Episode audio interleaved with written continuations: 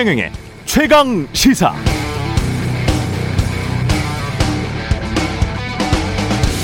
네, 선거 때만 되면 언론의 공정성 논란 불거지는데요.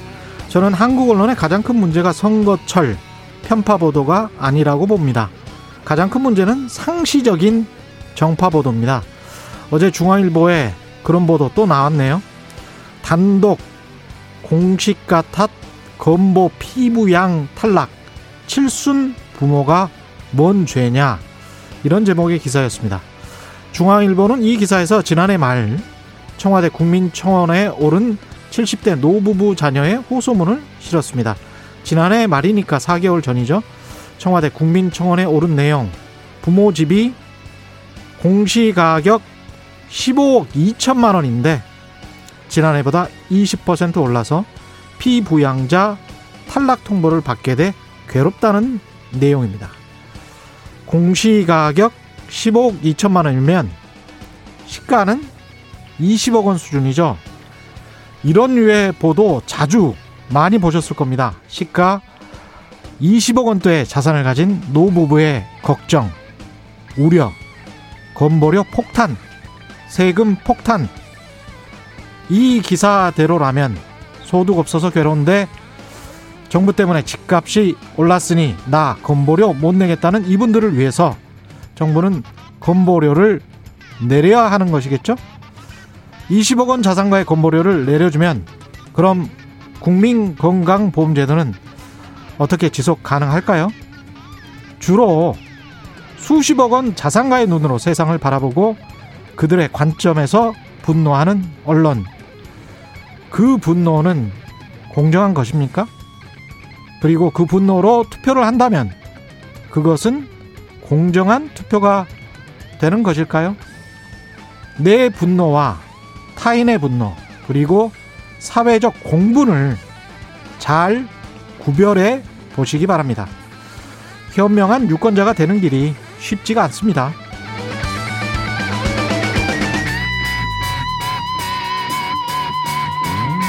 네, 안녕하십니까. 4월 6일 세상에 이익이 되는 방송 최경련의 최강시사 출발합니다. 저는 KBS 최경련 기자입니다. 최경련의 최강시사 유튜브에 검색하시면 실시간 방송 보실 수 있고요. 짧은 문자 50원, 기본자 100원이 드는 샵 9730 무료인 콩 어플에도 의견 보내주시기 바랍니다. 문자 참여하신 분들 추첨해서 시원한 커피 쿠폰 보내드립니다.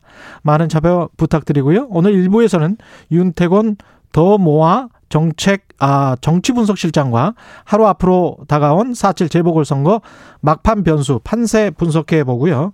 2부에서는 여의도 정책맨 더불어민주당 홍익표 정책위 의장 만나봅니다.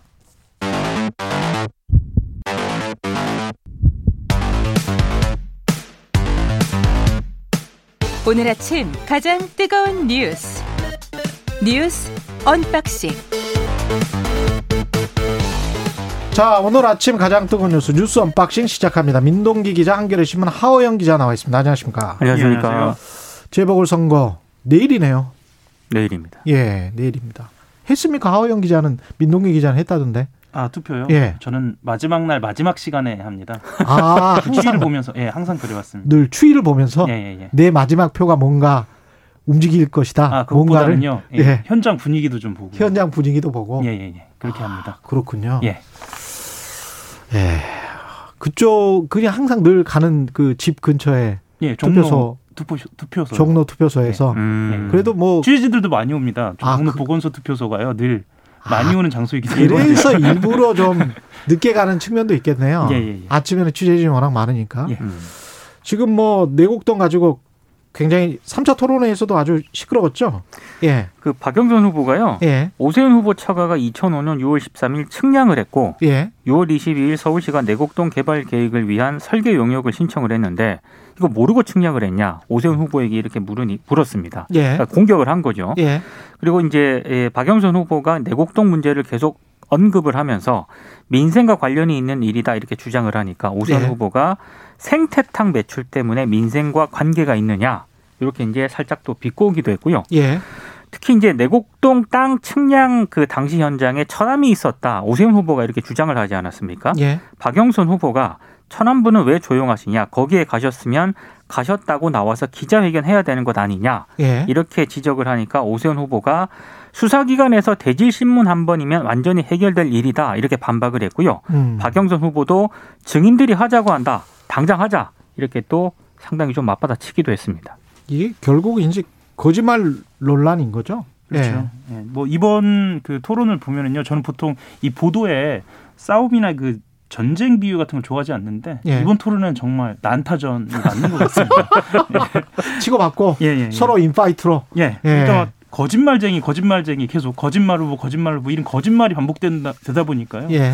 이게 뭐 서로 간에 그뭐 딱 준비된 멘트처럼 나오는 뭐 이야기들도 있었습니다. 그러니까 특히나 이제 박 후보는 이명박 전 대통령의 BBK 주가 조작 의혹 사건을 음, 주가 조작 사건이죠 이제 예. 사건을 들면서 오 후보는 이 전 대통령과 한 세트가 아니냐 이렇게 준비된 멘트 같아요. 그러니까 예. 이명박 대통령과 오 후보를 같은 선상에 놓는 거죠. 그렇죠. 거기에 대해서 이제 오 후보 같은 경우에는 박 후보의 존재 자체가 거짓말이다라고 이야기를 하면서 존재 자체가 거짓말이다. 네, 이것도 상당히 준비된 멘트로 보입니다. 음. 이거는 이제 그 이번 선거가 그 박원순 전 시장의 에, 을 이유로 해서 시작된 선거고 그렇죠. 어, 예. 특히나 민주당 같은 경우에는 어, 문제가 됐을 때 특히나 음. 그 자당 후보의 문제가 됐을 때는 후보를 내지 않는다라는 당원 당규까지 고쳐서 나온 것이기 때문에 어, 출마 자체가 거짓말이다라고 하는 아주 깊은 음, 뭐 뭐라고 할까요? 속뜻까지 내포한 어제 이게 그 성일정 의원도 나오셔가지고 그 최경련의 최강 시사에서 네. 똑같은 말을 했어요. 그러니까 음. 이렇게 박영선 후보도 마찬가지고 오세훈 후보도 마찬가지고 뭔가 캠프에서 다 전략을 짜고 서로 애운 것 같습니다. 그렇죠. 예. 예. 거짓말 후보 존재 자체가 거짓말 서로 간에 거짓말 난타전을 하면서 결국은 정책은 우리가 뭐 초기에는 최근에 최강 시사에서도 좀 다뤘는데 다룰 어떤 무슨 이 틈이 여지가 없을 만큼 서로 간에 이렇게 싸워버리니까 그것도 참 곤혹스럽습니다. 그러니까 예. 마- 말씀하셨던 것처럼 좀 여유가 있어야 꼭 정책을 하는 것은 아니지만요. 예. 어쨌거나 그, 그 네거티브 말고의 어떤 여지가 존재해야 그게 들어가는 거거든요. 예. 심지어는 이제 칭찬해 보라는 그런 분위기도 있었는데요. 예. 보통은 이 칭찬에 대해서도 후보들이 준비를 하거든요. 예. 근데 진짜 그 어, 토론을 보신 분들은 아시겠지만 음. 칭찬을 해보라는 말에 두 후보 다 당황하는 듯한 아. 그런 태도였을 정도로 어제 그 어, 난타전. 정관영 교수가 사회를 봤는데 원래 이런 질문을 하잖아요. 네. 하는데 워낙 예. 그 서로 두 후보가 뜨겁다 보니까요. 아, 갑자기 진짜. 사회자가 예. 한번 칭찬을 해볼 게 있으면 상대 후보 칭찬을 해보라고 예.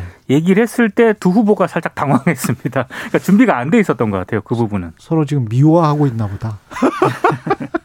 근데 이게 지금 이 선거 이후에 사실은 또 뭐랄까요? 대권으로 바로 가기 때문에 네. 대선으로 바로 가기 때문에 민주당이랄지 국민의힘 같은 경우는 난타전을 할 수밖에 없는 그런 양상인 것 같기도 합니다. 그러니까 예. 이번에 국민의힘이 만약에 본인의 후보를 당선시키지 못하면 예. 곧바로 정계 개편으로 가면서 당 존립 근거가 위태롭다는 전망까지 나오고 있거든요. 그렇기 때문에 반드시 이겨야 하는 선거가 되고요.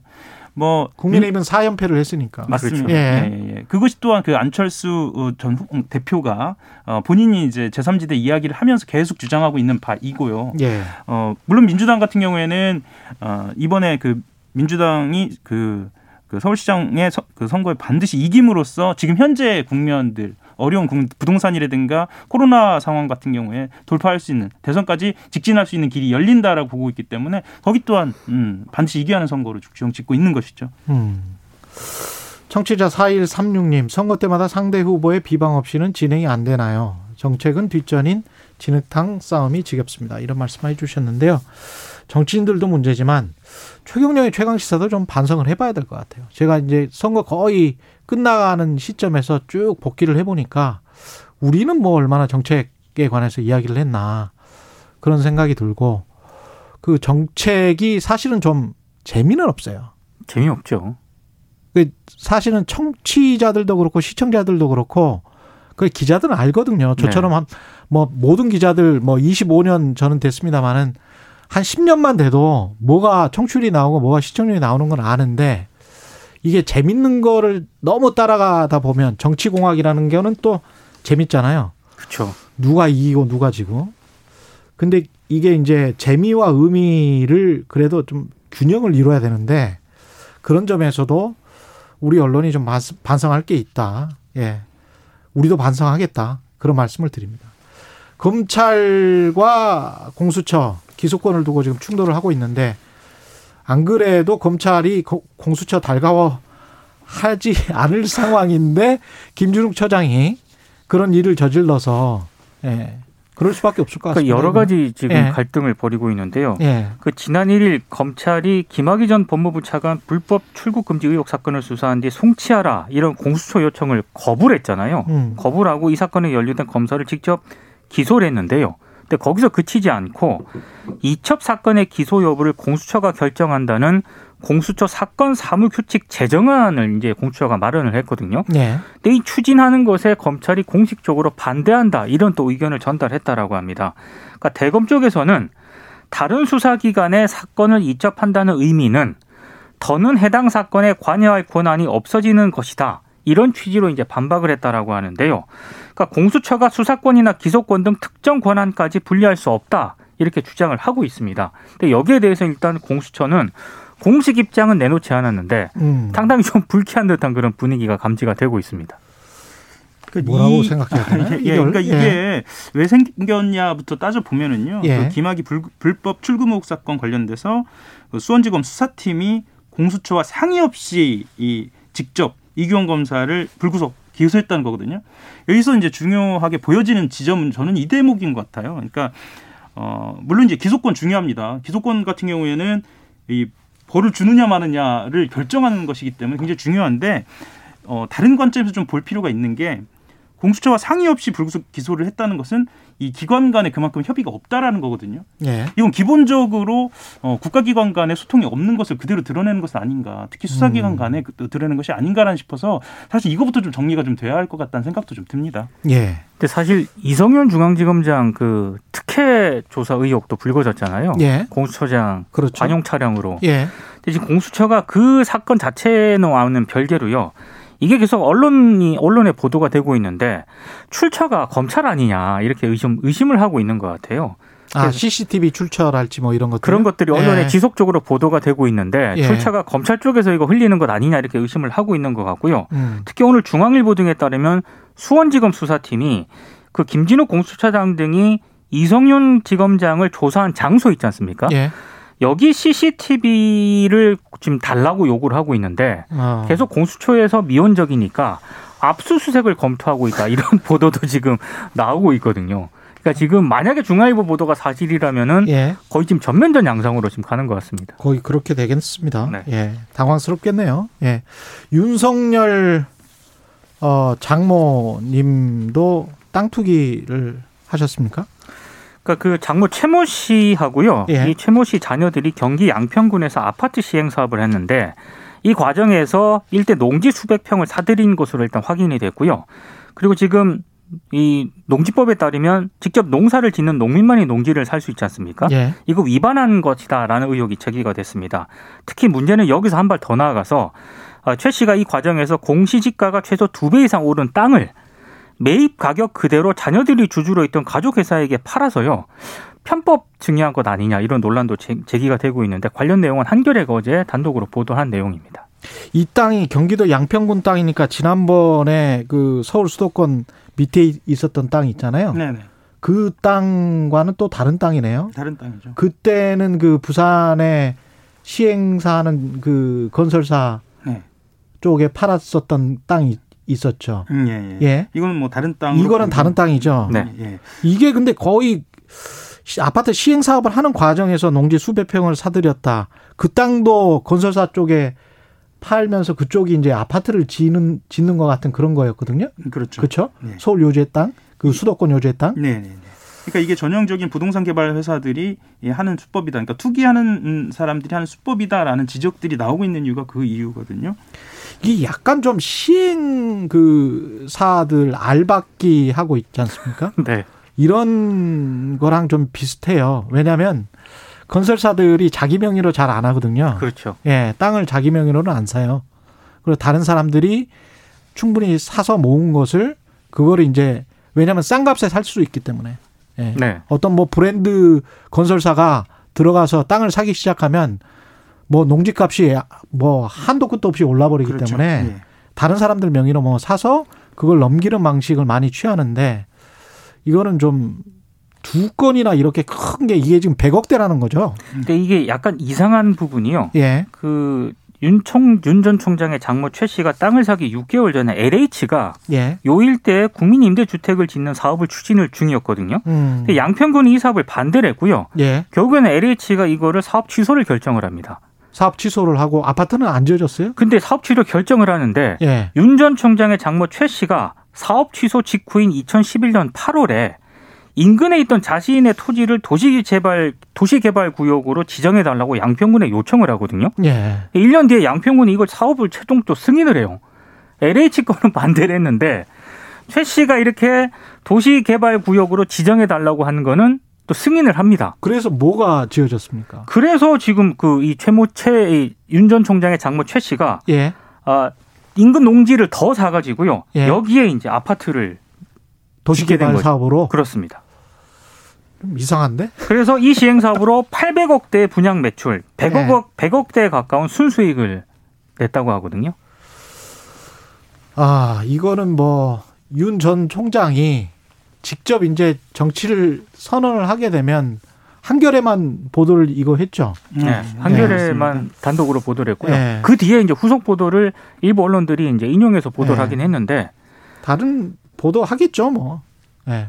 조국 조국 전 법무부 장관만큼 검증하지 않겠습니까? 그런 그럴 가능성은 별로 없는 것 같고요. 아, 그 그, 래야죠 그래야지 한국 언론도 그렇죠. 살기, 사는 거예요. 근데 예. 이제 최씨 측, 예. 그윤 전 총장의 장모 최씨 법률 대리인이 해명을 했습니다. 음. 그러니까 이거는 지방선거를 앞두고 정부의 부동산 실정을 희석하기 위한 정치적 목적의 보도다.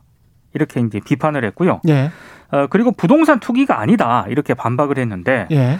그, 그 두 부근의 일대 그 농지를 구입하고 나서도 제3자를 통해 경작을 했다라고 해명을 했거든요. 예. 근데 이것도 약간 말이 안 되는 게 음. 경자 유전의 원칙이 있지 않습니까? 그렇죠.